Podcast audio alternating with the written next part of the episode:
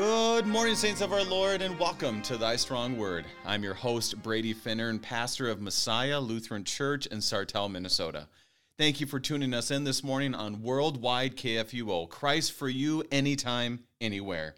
Today is Monday, October the 4th, and we gather this next hour around the inspired and true Word of God, and we put on our Christ goggles to study Leviticus chapter 17.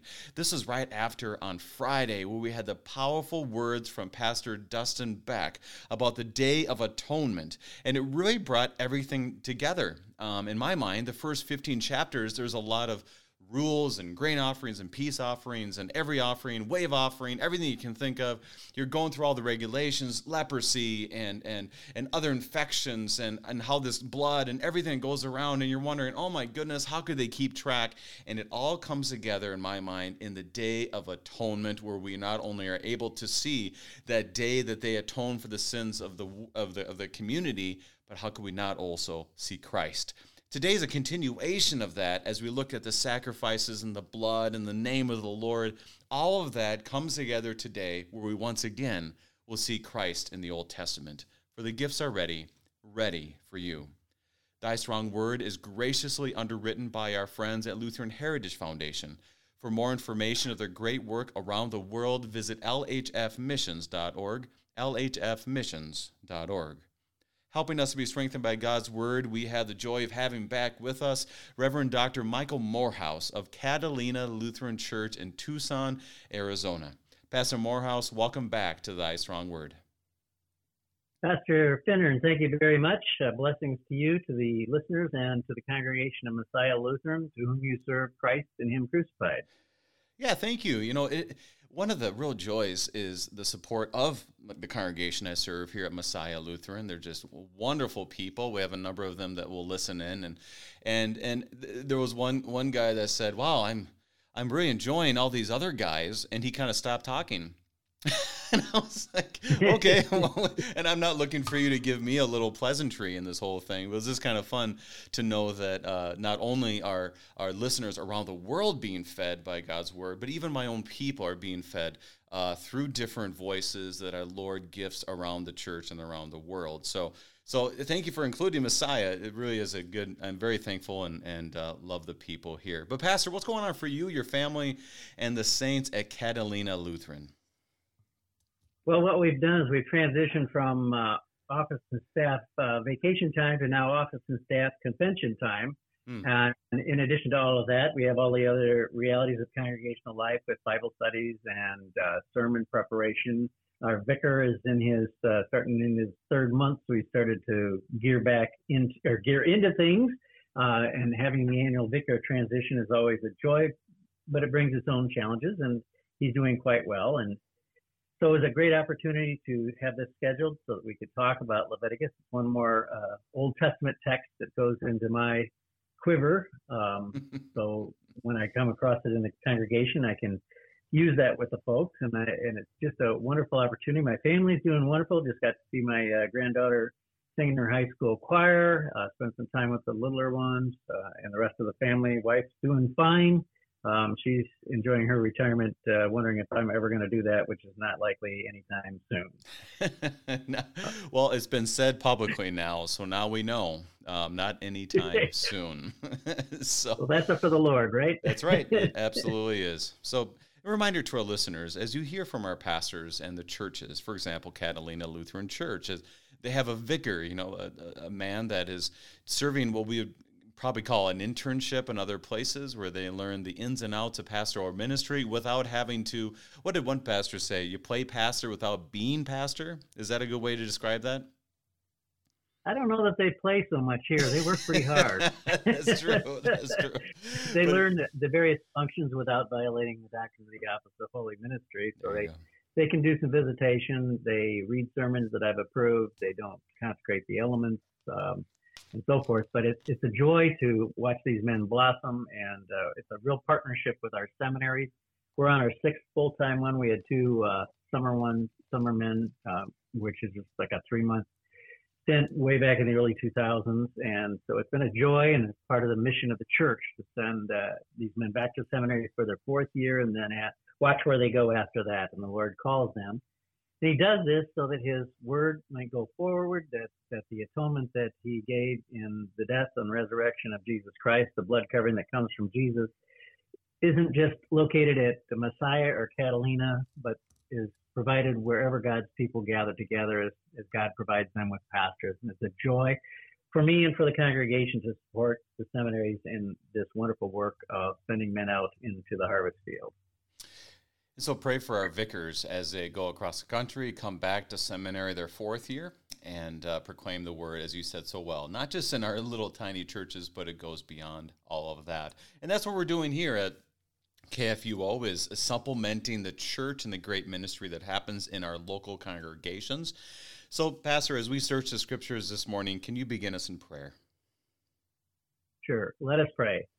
Lord God, Heavenly Father, we give you thanks that you've shown us through your clear word the blood covering that was needed to cover over sin, our sins, and the sins for all time, forgiving a foreshadowing of that of the sacrifices in the Old Testament, pointing towards the ultimate and final sacrifice of your Son, our Savior, Jesus Christ, who shed his blood on the cross to cover over the sins of the whole world, and most especially for those who believe. Send your Holy Spirit upon us this day as we study your word, as we read, mark, learn, and inwardly digest it, and carry it into our daily lives to share the treasures and the beauties that are in with those who are around us. All these things we ask in Jesus' name.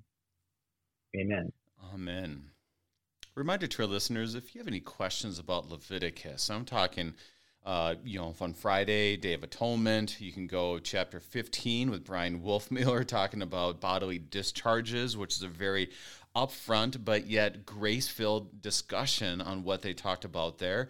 And that's something with Leviticus, it's very earthy. You know, there's no way of getting around the, the blood and the use of, of, of, of the animals. There's no way of getting around the reality that we're unclean. And Day of Atonement brings that to full force as we see in chapter 16. And Pastor, you said this before our program today is the reality that 16 and 17 really flow together. So, how do you want to begin as we look at chapter 17 in light of the previous chapters?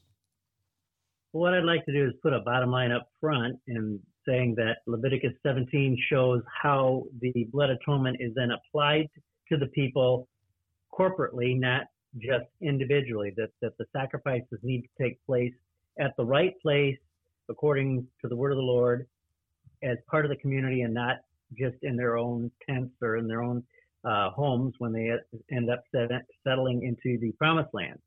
And so the Day of Atonement, chapter 16 study talks about all the things that were going on there. Here now we we drill down into understanding that the life is in the blood and that this is meant to be poured out in right order, in good order, in a way that points to the blood of Jesus which will be poured out for many in terms of history when this was given in the future for us in terms of that which happened long ago, but continues to happen as we receive Christ's gifts from his table, the table of the Lord in various congregations that God gathers his people around that table and they hear his pure word and they receive his sacraments rightly administered. So focus on the life being in the blood and that this being administered and the sacrifices taking place in good order at the place where God determined that it would be as part of God's people, but not as just as individuals doing their own thing. In fact, uh, as one studies the minor prophets, and then look, we're finishing, uh, we're going through Ezra and Nehemiah in our Thursday evening Bible study. Um, the people often get into trouble when they decide to take the um, that which God has appointed and do it for themselves without any connection to the community.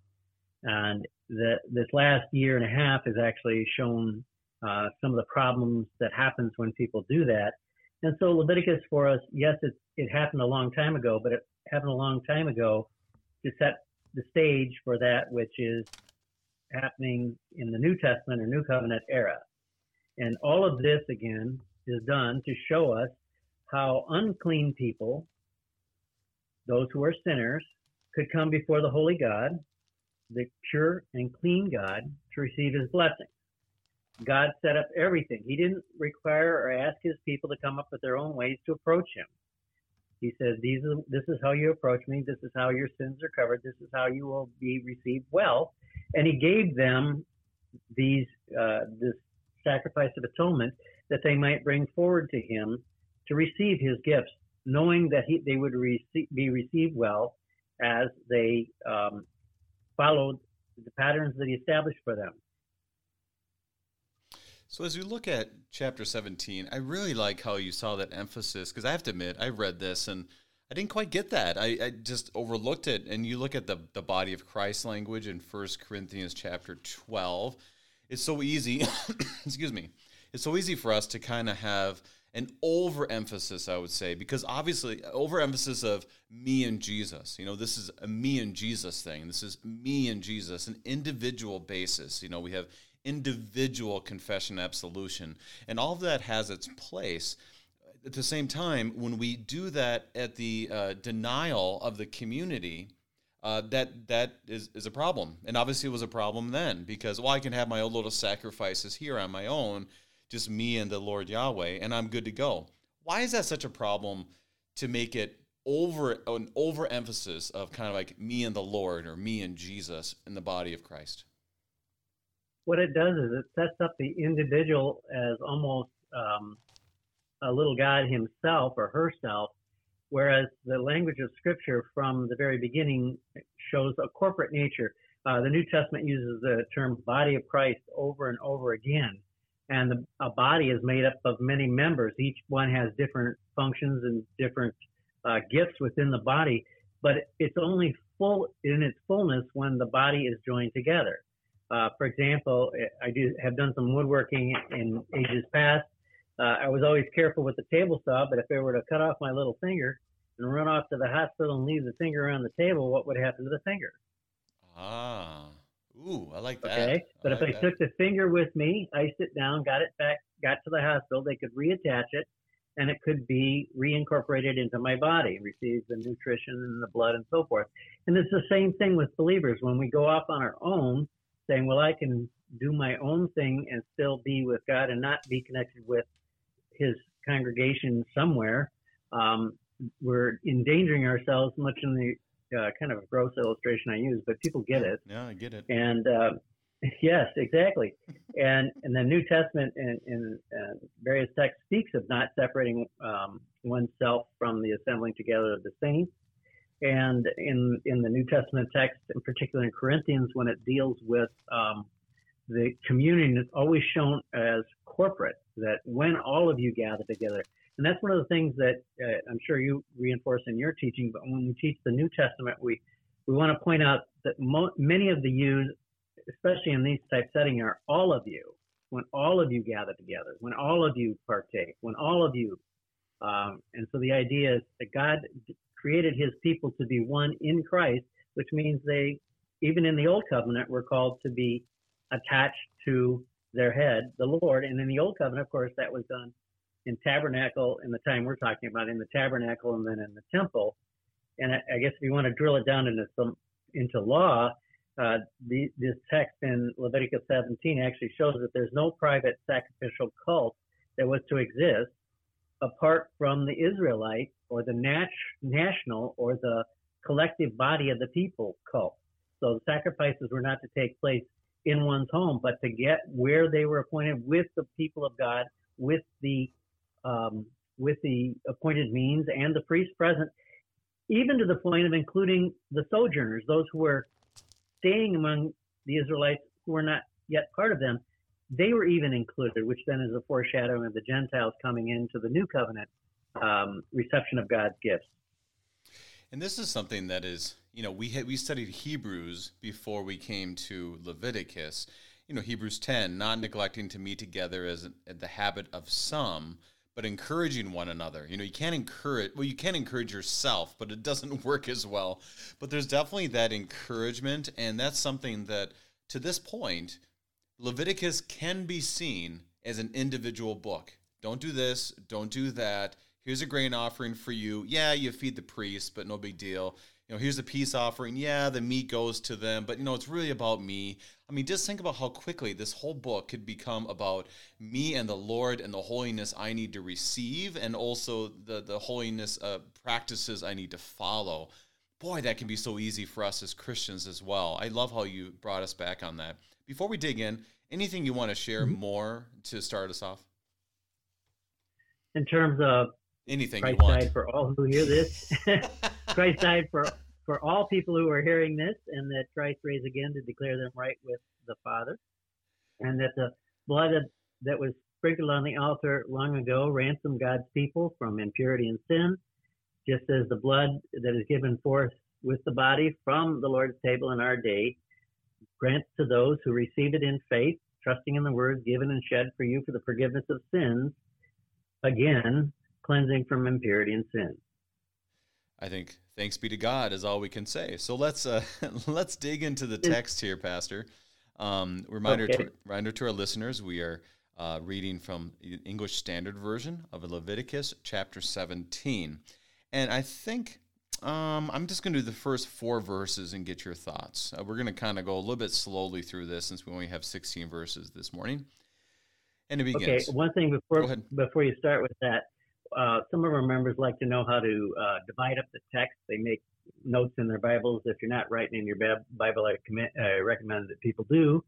Um, but this actually has about five proclamations in it that ring out um, first in verse 3, then verse 8, verse 10, verse 13, and verse 15. So for those who like to divide up their text in, in part of their study, that's a good way of highlighting verse uh, where the the proclamations about the right use of blood are found. So, now let's so, go forward. So say those again, Pastor. Verse 3. Okay, sure. Verse 3, mm-hmm.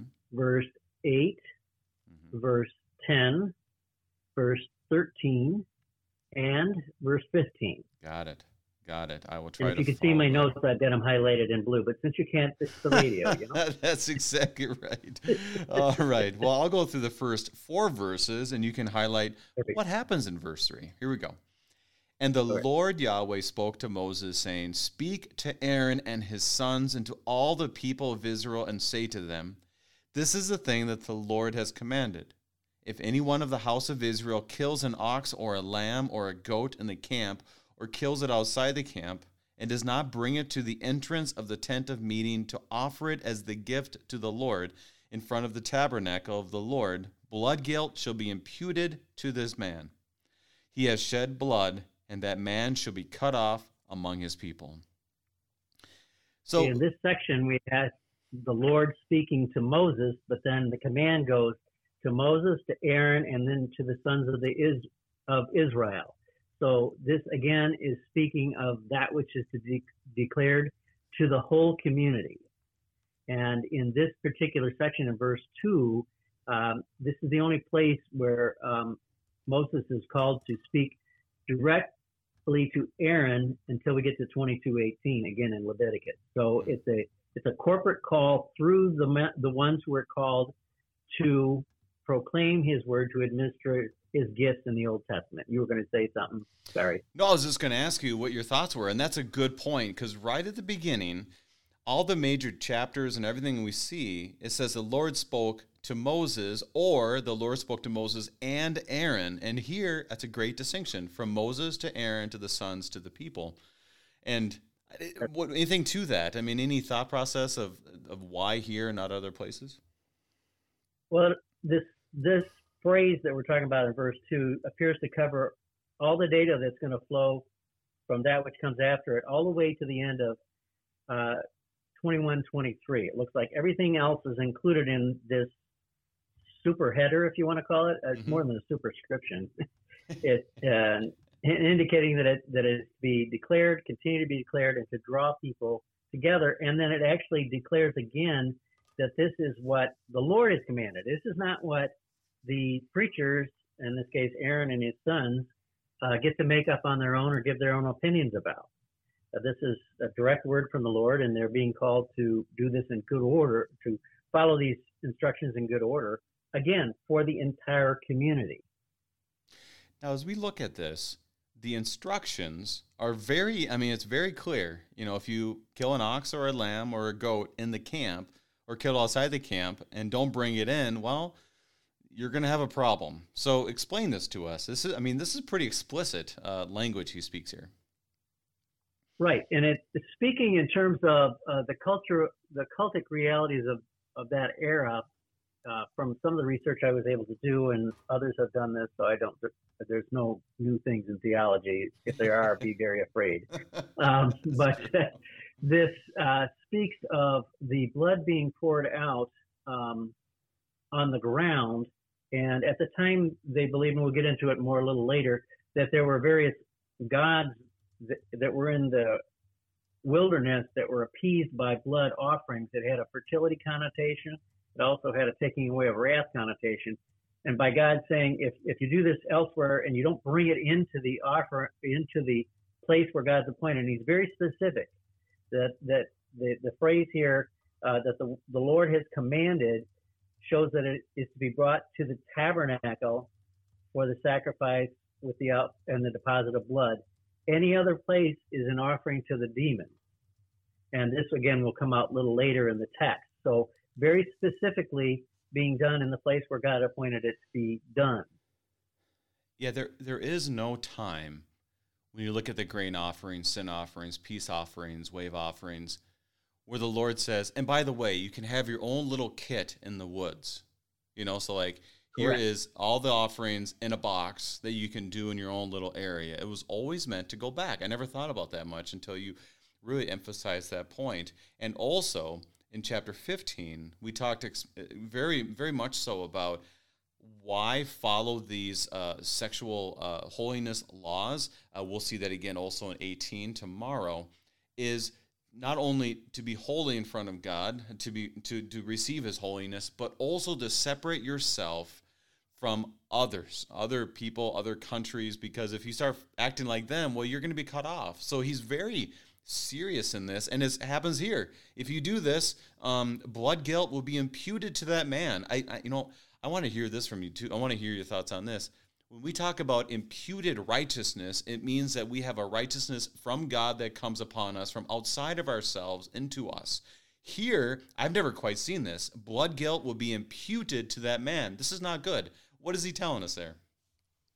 The idea is that you the, the life being in the blood, that the animal's life that was given was being offered. If it's not brought to where it needs to be, it was actually being offered to the false gods of this world. So then that that false offering is then imputed, covers over the person that that did the sacrifice, that did the slaughtering, and so it, it's it's like an opposite of the imputed righteousness. It's the imputed guilt of the life of the animal. This is not speaking of you can't eat animals and stuff like that. It's talking about specifically in terms of um, how the blood was to be applied and how it was to be used in right order. Anything else puts you in the land of the pagans.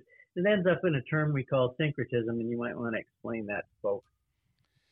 Well, um, yeah, now you're now you're bringing it back to me. What is this? I'm supposed to be the host and ask you. Um, We're having a conversation, brother. I love it. I love the conversation. You know, uh, uh, now I'm trying to. I'm have to take a step back here. I'm thinking about asking you about blood. Now you're getting to syncretism on me. How about how about I throw back at you for a moment and I can add to this. What is syncretism? the idea of taking the practices of other religions and putting them right alongside the worship of the one true God saying it, it's okay to do um, uh, worship to Baal or worship to the goat gods, as we're going to find out later, the hairy gods, and still uh, worship the one true God. You know, kind of hedging your bets right. and uh, blending the two forms of worship as if the worship of the one true God is somehow enhanced by adding the worship of these other gods. How's that for? That is that is you know that's you, you, said it much better than I would have off the fly um, because there is that reality of syncretism is very very uh, appealing. Uh, in our minds, like you said, it's kind of like a, a life insurance policy. Like, okay, I have I have my Jesus here, I have my my Buddha there, I have my Allah there, I have all of that. We kind of combine them together, and obviously it will come out like a wonderful, a happy meal or something along those lines, as opposed to making sure that you're sticking with the truth. Because when you start watering it down, then you're left with nothing. And so syncretism is very important for us to realize in our own own context in America at this time. But even then, we might think that you know the people in Israel like they didn't have those issues. Well, guess what? They're living in a sinful world like you and I, and therefore they had to make sure they were distinct. in what they confessed, how they confessed, and not adding other religious thoughts of other gods, small g, because that would just lead. And the devil loves that. When we're able to confuse what the truth is, then everyone's in chaos, and the devil loves that. But the Lord is a Lord of order. So, Pastor, we're going to have to take our take our break right now. Um, we are studying Leviticus chapter 17 with Pastor Michael Morehouse, and we will be right back.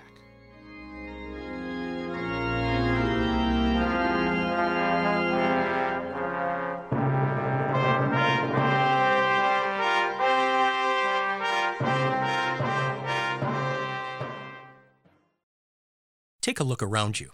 Look closely.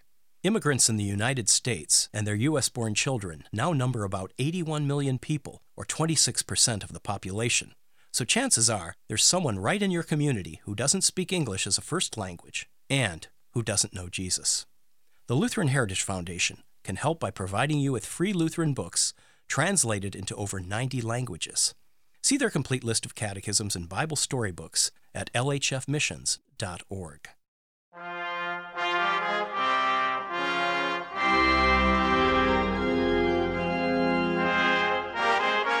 And welcome back. We are studying Leviticus chapter 17 with Pastor Michael Morehouse of Catalina Lutheran Church in Tucson, Arizona.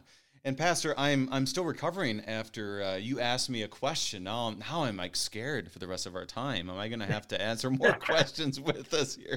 But it's it's wonderful. Thank you for that challenge. As we look at our first four verses, like you said uh, so well, is that there's a there's a rule and this rule is done for our good so that the confession of faith is done well that really that we don't have extra idols because if you think that my sacrifice over here on my own is just as good as a sacrifice before the lord then you are in essence like you said at the beginning you're thinking of yourself as a, a little god of some sort or an idol exactly. your own idol so that is that is exactly. very yeah so any other thoughts on that before we move on in the text yeah, it, will end this section on the law, but it actually, the end of the verse 4 shows that the pouring of the blood any place other than the tab- tabernacle is equated from parallel text with a capital crime.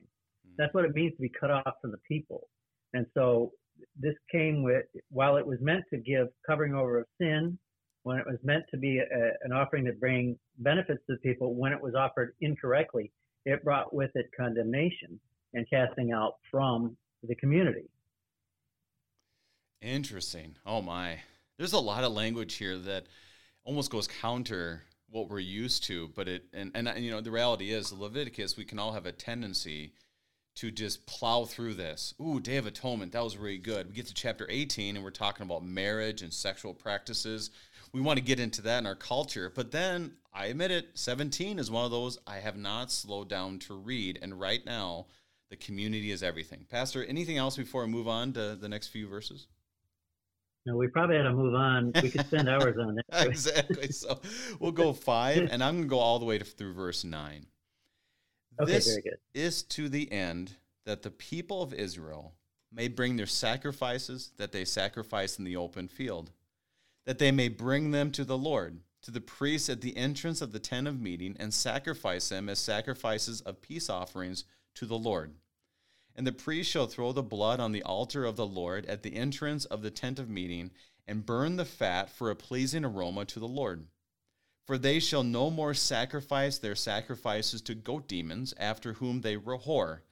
This shall be a statute forever for them throughout their generations.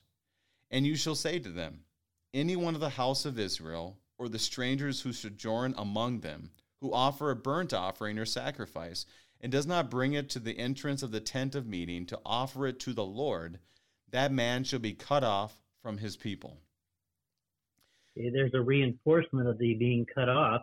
Here now it includes the uh, sojourners, those who are staying among the people but that are not Israelites by birth. And this section here that you just read, Pastor Finnern, sums up the reason why this command was given and why the decree was established. And the idea is that um, it is to be done and brought forward to the door of the tent of meeting, and then of course given to the um, the priest as peace offerings. And again, um, I mentioned a little earlier, the blood was poured out upon the earth by pagans in order to appease the spirits. And it's in this section where you get the goat gods or satyrs or the hairy demons, um, otherwise known as earth uh, spirits, hmm. uh, that, that the people around them were used to would be used to sacrificing to. And so, again, God uh, is a jealous God. He accepts no worship any other gods. Uh, the first commandment, you, uh, you shall have no other gods before me. Here it's now being laid out exactly how this plays out in terms of giving one sacrifices and offerings.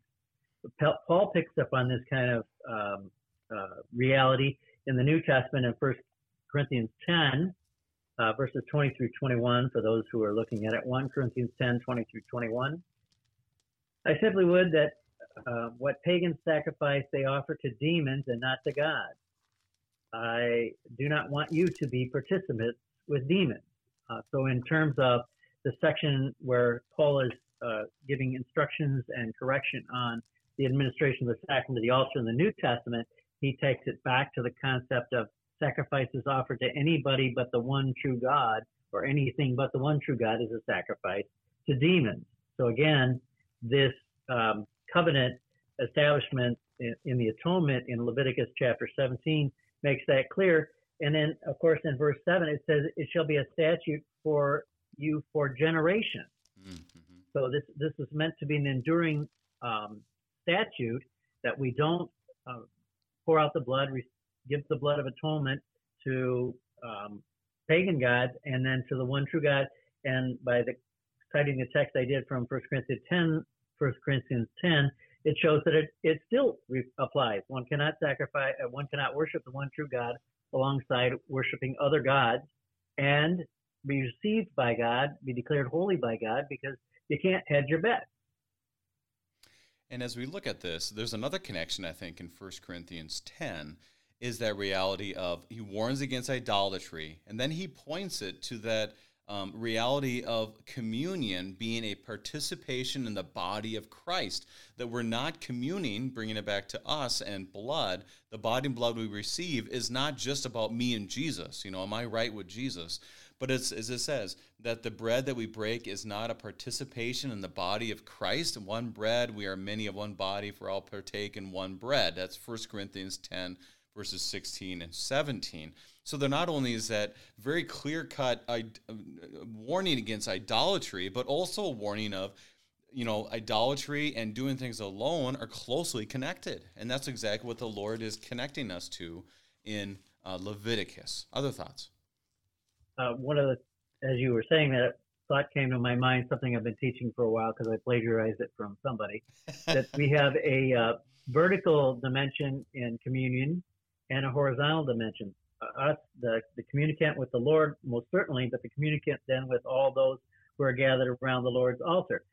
And that's new covenant, but here we're seeing it in the old covenant. We're seeing in the Old Testament um, atonement rite that yes, the man takes the offering to the to the door of the tent of meeting, but it's done there because that's where the people are gathered. So you have the vertical uh, dimension where the peace offering is accepted, where his the atonement is, declared for him, but it's also for him as part of the people. So it appears that the God of the Old Testament again is the same as the, as the God of the New Testament in that he wants his people joined together in community, receiving his gifts and um, blessing them from that communal participation in that which He has established, God has established.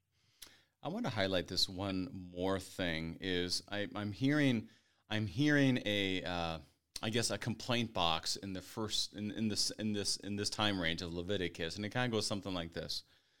You know, why do I need to make a sacrifice and bring the meat to you? Now, when you look at the uh, first seven chapters and it talks about all the offerings, it's not like they bring the sheep and they just throw it at the priest and say, "Here you go." There is a participation of the people, you know, to sacrifice it and do certain things, and then there's a participation of the priest. So it isn't like you know, um, I just throw at the priest and they take care of it all. No, there's there's a both and relationship there. But I could see this this argument and saying, well, why you, why are we doing this? I could just do my own sacrifice by myself. All you guys really want is for this peace offering to feed those priests. And that's all they want. That's all they want from me is my calf. That's all they want.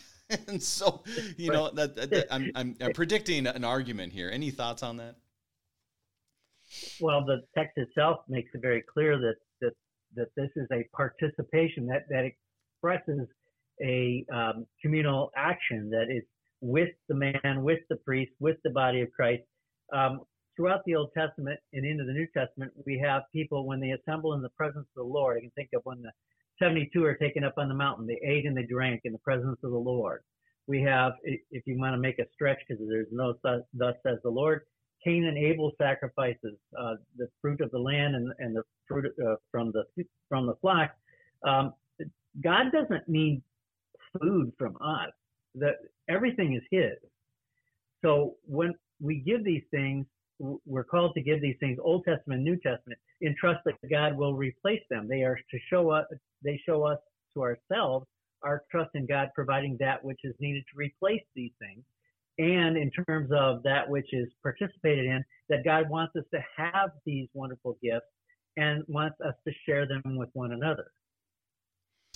So, as we look at this, um, once again, there's a threat of being cut off from his people. So this I would hope that these first 9 verses as they were heard by God's people and from us it kind of perks our ears a little bit because I don't want to do that or the implications are too strong. Um, no, not too much, too strong. They're, the implications are not good. I'll just say it that way. As we look at the first nine verses, right. Pastor, is there anything else you want to highlight before we move on? I think that we've covered it pretty well. We want to make sure we get into the uh, the rest of the section because there's quite a bit of material there to cover yet, and the clock's ticking. Uh, it is. It is. Let's keep moving forward. I will just uh, I'll go slowly through this 10 through 12. If any one of the house of Israel or of the strangers who sojourn among them eats any blood, I will set my face against the person who eats blood and will cut him off from among his people. For the life of the flesh is in the blood and I've given it for you on the altar to make atonement for your souls. For it is the blood that makes atonement by the life. Therefore I've said to the people of Israel, No person among you shall eat blood, neither shall any stranger who sojourns among you eat blood. Well, it's pretty straightforward, but it seems like like for us today, if we were to tell people don't eat blood in your meat, most people would say, "Well, who does that?" I mean, uh, that's kind of like weird Uncle Uncle George that did that or something. But th- there's a bigger meaning here. What's what's going on here? So eleven kind of centers that for us in terms of what the blood is being tied to. That is that the blood is the soul or the life, and that God is the one has given it. So God is the one who's given the flesh, given and, and which the blood is. The blood contains the life. God has given the life, and He gave gave it to them for the use on the altar for a covering over of sins. That is for atonement for the souls. And you uh, you've got to play this word for. Um, I'm going to digress a little bit here. For uh, life can also be translated soul or life force. Uh, this word, uh, if I pronounce it right, it's fine. If not, God will forgive me. Is used nine times. Nefesh, and uh-huh. it's used yeah. particularly throughout this particular uh, verse, again declaring that because of Adam's sin, which brought death into the world, um, perfect justice declares that that death needs to take place. When you have a substitutionary death, which is the case of the animal sacrifice, that soul or life of the animal God accepts for the soul or life of the one offering the sacrifice. So, central think, thinking here is that um, where this offering takes place in the order that it is, that God accepts it so that the person uh, does not die in his or her sin. And that's the purpose of giving the offering. But even the offering itself is given by God, which is an answer to your question earlier. You know, all you want is the uh, the meat from this, or in the New Testament, all you want is my offering. Well, who do you think gave it to you? Right, right. To whom do your, does everything you have really belong? It's all a gift of God for you. Yes, you work. He who won't work should not eat. The scriptures are pretty clear there.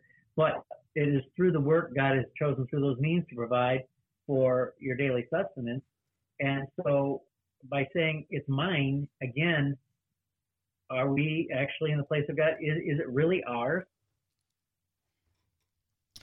And that's where the substitutionary atonement comes place. It's really God. He gives it to you, sacrifice it, and then in in the trust that He will replace it. And uh, consistently throughout the scriptures and actually throughout our lives, we see where He has done that. We can see where He has done that. And that just points us to that reality of we try to sneak ourselves into this, you know, where we're, we're, we're, like, hey, um, well, I can do my own sacrifice over here and, and kind of separate it from God.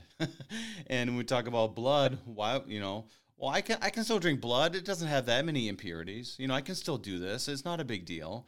And here he brings it back to life. Not only the life of the animal, but the new life that you receive in it. So the question is, why would you not follow these laws? Because this is where life is. Separation from God is not life, that is death. Um, separation from Him is not what we want. We want, you know, so why not follow what He has commanded, especially when it brings life? Other thoughts? Yes, and that applies both in the Old and New Testament. Hebrews seems to take up this particular section, and chapter 9, uh, I'm re- referring to verse 22. Indeed, under the law, almost everything is purified with blood, and without the shedding of blood, there's no forgiveness of sin. Taking that then into the New Testament, without the shedding of Christ's blood into death, there's no forgiveness of sin.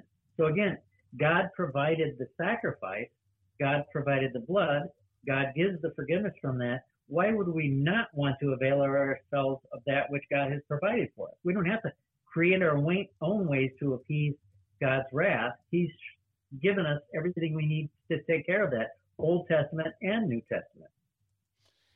And so this is a good reminder for us of the seriousness of following God's word. And I think about this in our world today because we always are kind of like, well, if I have, if I, what's the big deal if I don't do this? What's the big deal if I, you know, if I do do this? And we kind of base it upon kind of a, um, like a 70 30 type thing. Well, if I do this, a 70% chance it's not going to go well, or a 30% chance, or whatever it might be.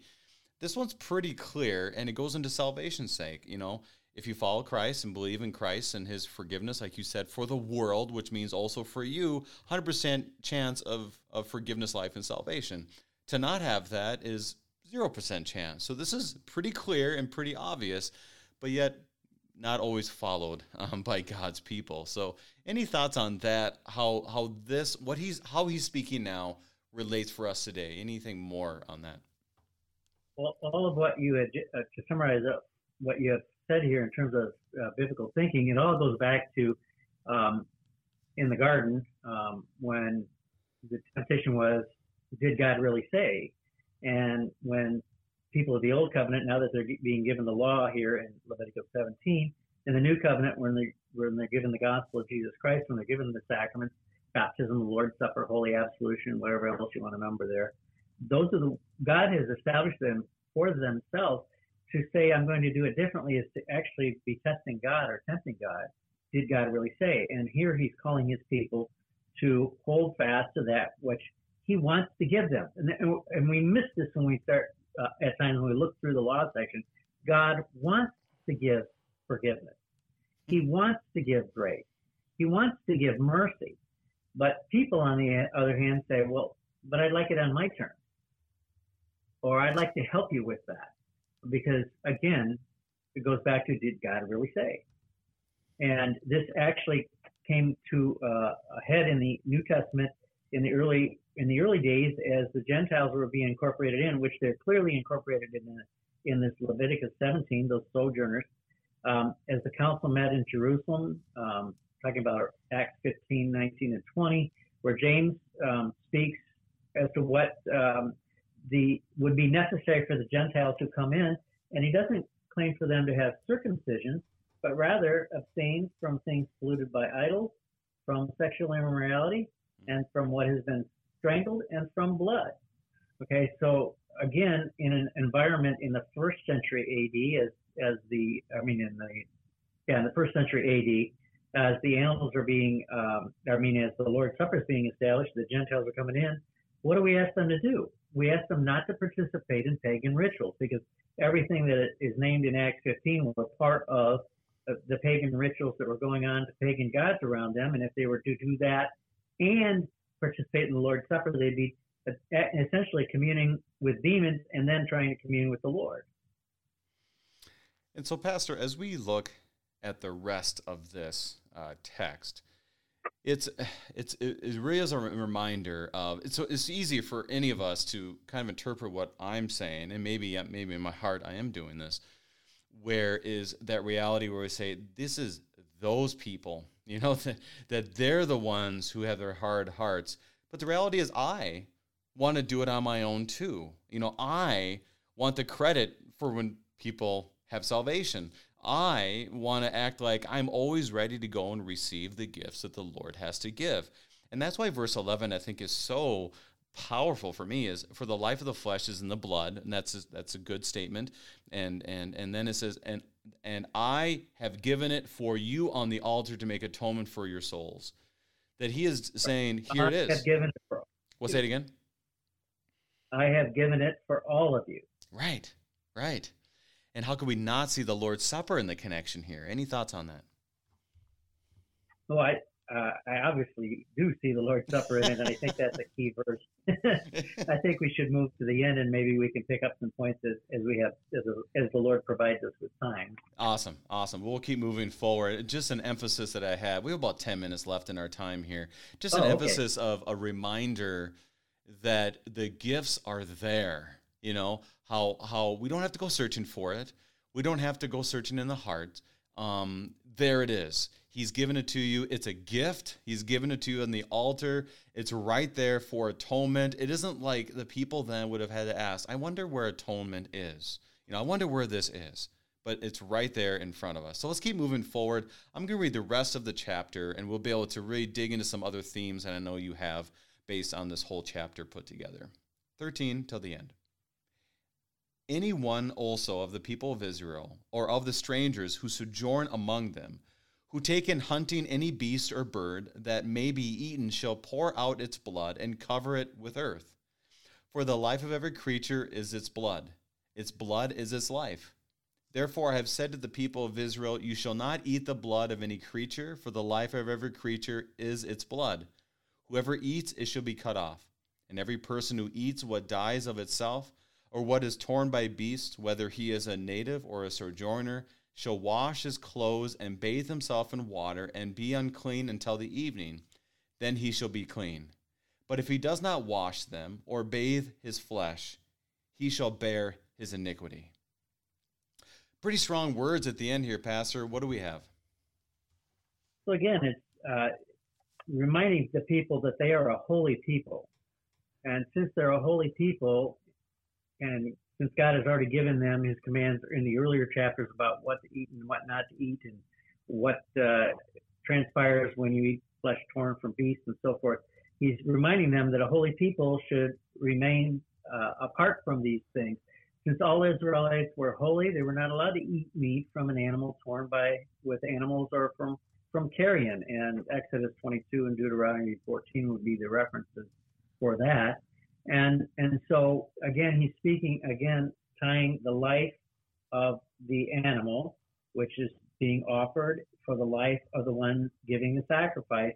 That he, it should happen in the field, make sure you bury it, you cover it up because I mean people are going to go hunting. You bury it because you don't want the meat to spoil before you bring it into the temple. But bury it. Don't leave it out there as an offering for the for the gods, the, the goat gods of the land, don't don't leave any impression that that is being that is being that is taking place. And again, you have this connection with the blood and the life. It goes back and forth, soul, blood, soul, life, soul, blood, soul, life, uh, throughout this this entire ending section here. Again, speaking of that which God has given for His people, that which He would like them to have, and that He provides for them but to do it in the right order so that shows they know the actual giver of the gift. Even the hunter, um, today we say, well, I was lucky I got an elk or whatever. You weren't lucky. God provided that animal at the right place for your weapon to work the right way, for the trajectory of the bullet to go the right way. We don't think of it that way. We think of it in terms of our skill. But it is God allowing us to have those skills and gifts that would allow us to take that animal down. Same within the old covenant um, the skills were given to them by God, and they were to then offer it, uh, the portions they were to offer in accordance with the God with God's word, recognizing the giver of His gifts of the gifts. And that's a good reminder for all of us, and, and you've hit this numerous times, is that reality that everything we have is from the Lord. But it doesn't mean that we can use it however we wish. You know, we live in freedom, we might say, in our own hearts. I know I do. I can do whatever I want with this. But God's very clear. What are these sacrifices supposed to do? They're supposed to bring atonement. Here's how the atonement comes. It's not like it was a complicated situation or there was any confusion of what he was trying to tell them. There it is, and, and it's good for us to remember that all this is a gift, and how can we use it in thanksgiving for what he's done for us in Christ, to his glory and for the sake of our neighbor. So, Pastor, as we there's a lot of different themes. How would as we go look at about five minutes left in our time, how would you pull this all back together and how we look at it for today?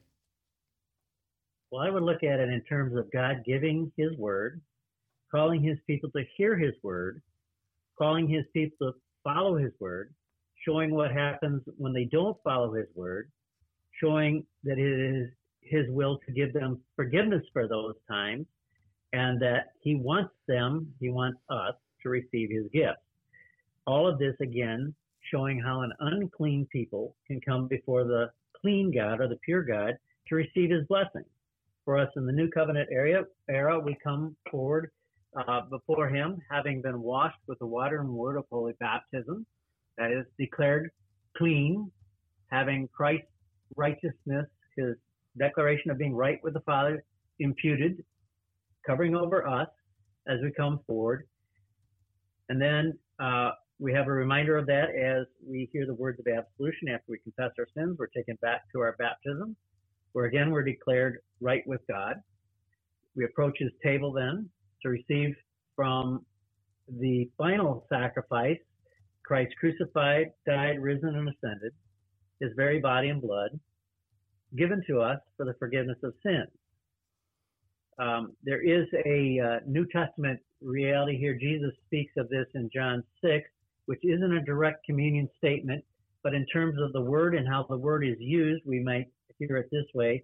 Jesus in John 6:53, truly, truly, I say to you, that is all of you, unless you eat the flesh of the Son of Man and drink and drink His blood, you have no life in you. So Christ, in speaking to the people for whom He had given a miraculous feeding from the manna, or from the uh, multiplication of loaves and fish, in a, uh, which was foreshadowed by the manna, is declaring that again, the sacrifice, that which is given, that which is needed, God Himself provides, and it comes to us through the Word, who is Jesus, who provides then in the New Covenant era His very body and blood for us to eat and drink for the forgiveness of sins and for strengthening to life everlasting. That's probably the longest summary I've ever given. Well, and I and I, yeah, yeah, I, I wouldn't. I don't know if that'd be true. I do I have to call your own congregation members to find that out exactly. well, but, several several of them will be listening to this. They'll tell me whether it was right or not. exactly right. Exactly right. So, so for you, our listeners uh, from Catalina Lutheran Church, if that was the longest summary he's ever given, then him on it. I, I kind of doubt it. Us pastors tend to speak longer than that. But anyways, we have about. Yeah, well, they, pay, they, pay, they passed this talk. So. proclaim, I'll say. I'll say proclaim. Yeah. That's right. So, That's right. as we look at this, it is very clear, as you said, from the Day of Atonement to chapter 17, that this points us to Christ.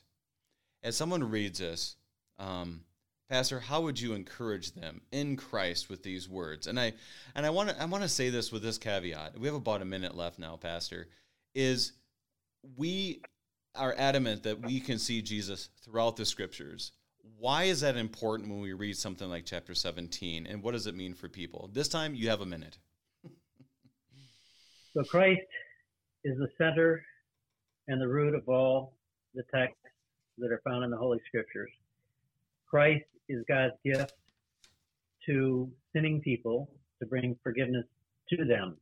When we see Leviticus 17, we see a foreshadowing of that which Christ came to do, which was to be the perfect sacrifice offered at the place where God determined it would be, poured out for the forgiveness of sins. We think of the tearing of the temple veil in Christ's death.